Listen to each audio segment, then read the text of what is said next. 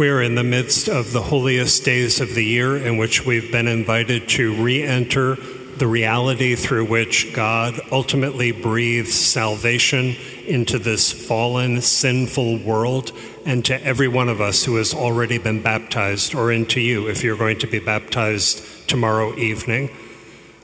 I'm very grateful that you have entered into this, particularly today, because so many of us really are afraid to do this. Many of us take for granted the salvation Jesus brought, has brought. Many of us do believe that he's risen from the dead, but we've never connected on a deeper level that it isn't something just to be taken for granted. So blessed are you for not taking it for granted. We're invited to take each day of this Triduum one day at a time and to remain in it. It's tempting for anybody, even a sincere person, to jump, particularly from the beginning of Good Friday to the resurrection. Please don't do that. This experience has been around for almost 2,000 years of people's allowing God to draw us in and seeing what God does with us to remain just for 24 hours with Good Friday is a real decision. Many sincere Christians are afraid of Good Friday. We should be afraid of Good Friday.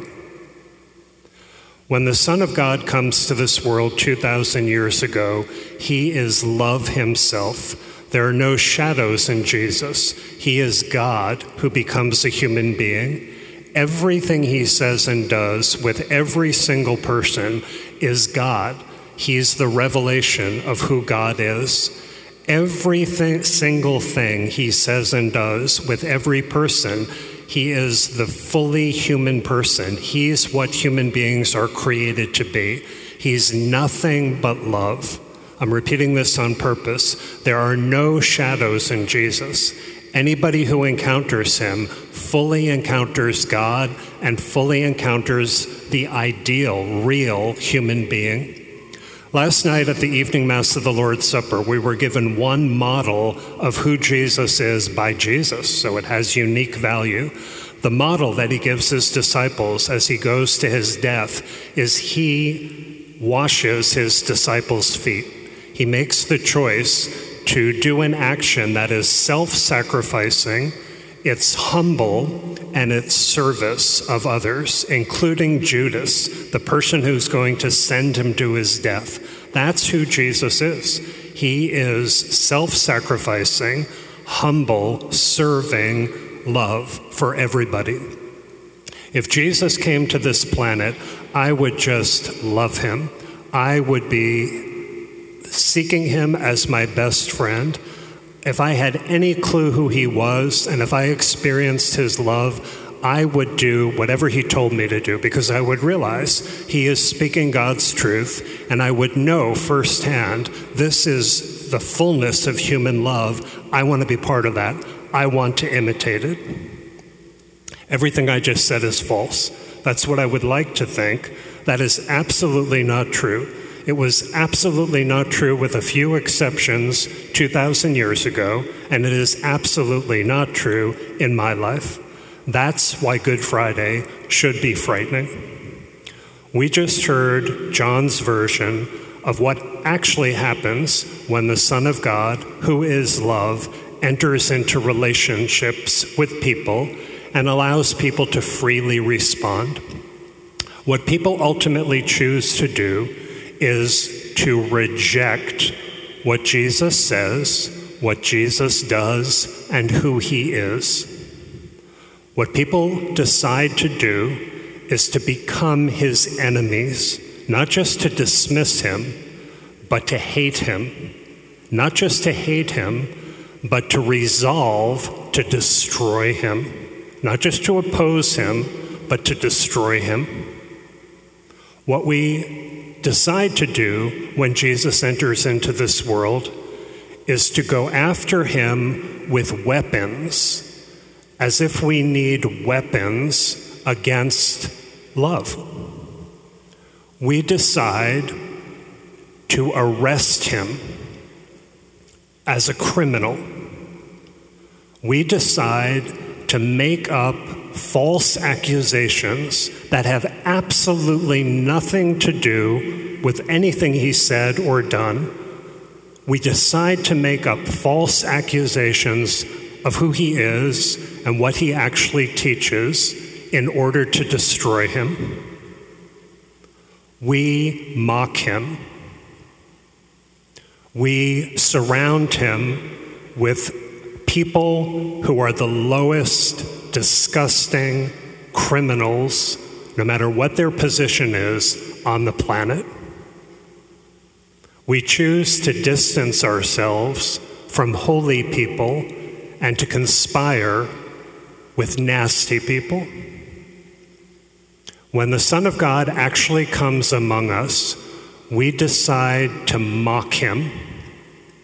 We decide to take thorns and to fashion them into a crown, which takes a lot of effort and a lot of sickness.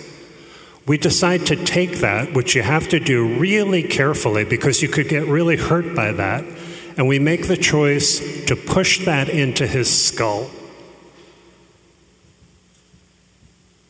When the Son of God actually comes to this world, we decide to pass him on from authority to authority until we figure out how to even manipulate whoever has to be manipulated to destroy him. When love himself offers himself to us, we become part of an ever available, massive crowd of pathetic people, and we as a crowd decide to crucify him. When Jesus offers himself to us fully, we drag him out of the city and we kill him.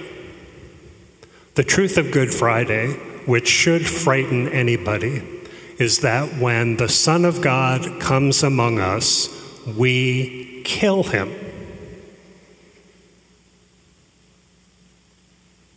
That happened 2,000 years ago.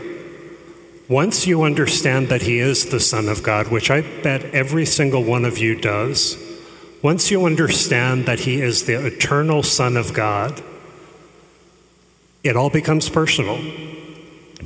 He is a person. He was breathed into me from the moment I was baptized. When I sin, I choose to reject Jesus personally. When I sin, once I know who He is, I don't just go against some kind of teachings. I don't just make a mistake. I don't just turn against God. The truth of Good Friday is when I choose to sin, I crucify Jesus. Every single part of that passion Every part of that partial list I just gave you, I have done every single one of those things, and I presume most of you have as well. When I sin, I crucify Jesus.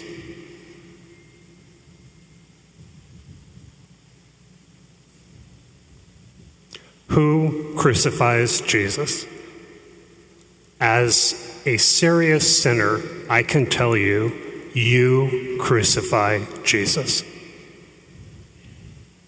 Once you understand that you crucified Jesus, I can tell you, as an experienced sinner and as a serious sinner, I can tell you, you have two choices. Either you will continue to crucify Jesus, or Thank you for listening. To learn more and to get involved, go to stpatrickparish.com.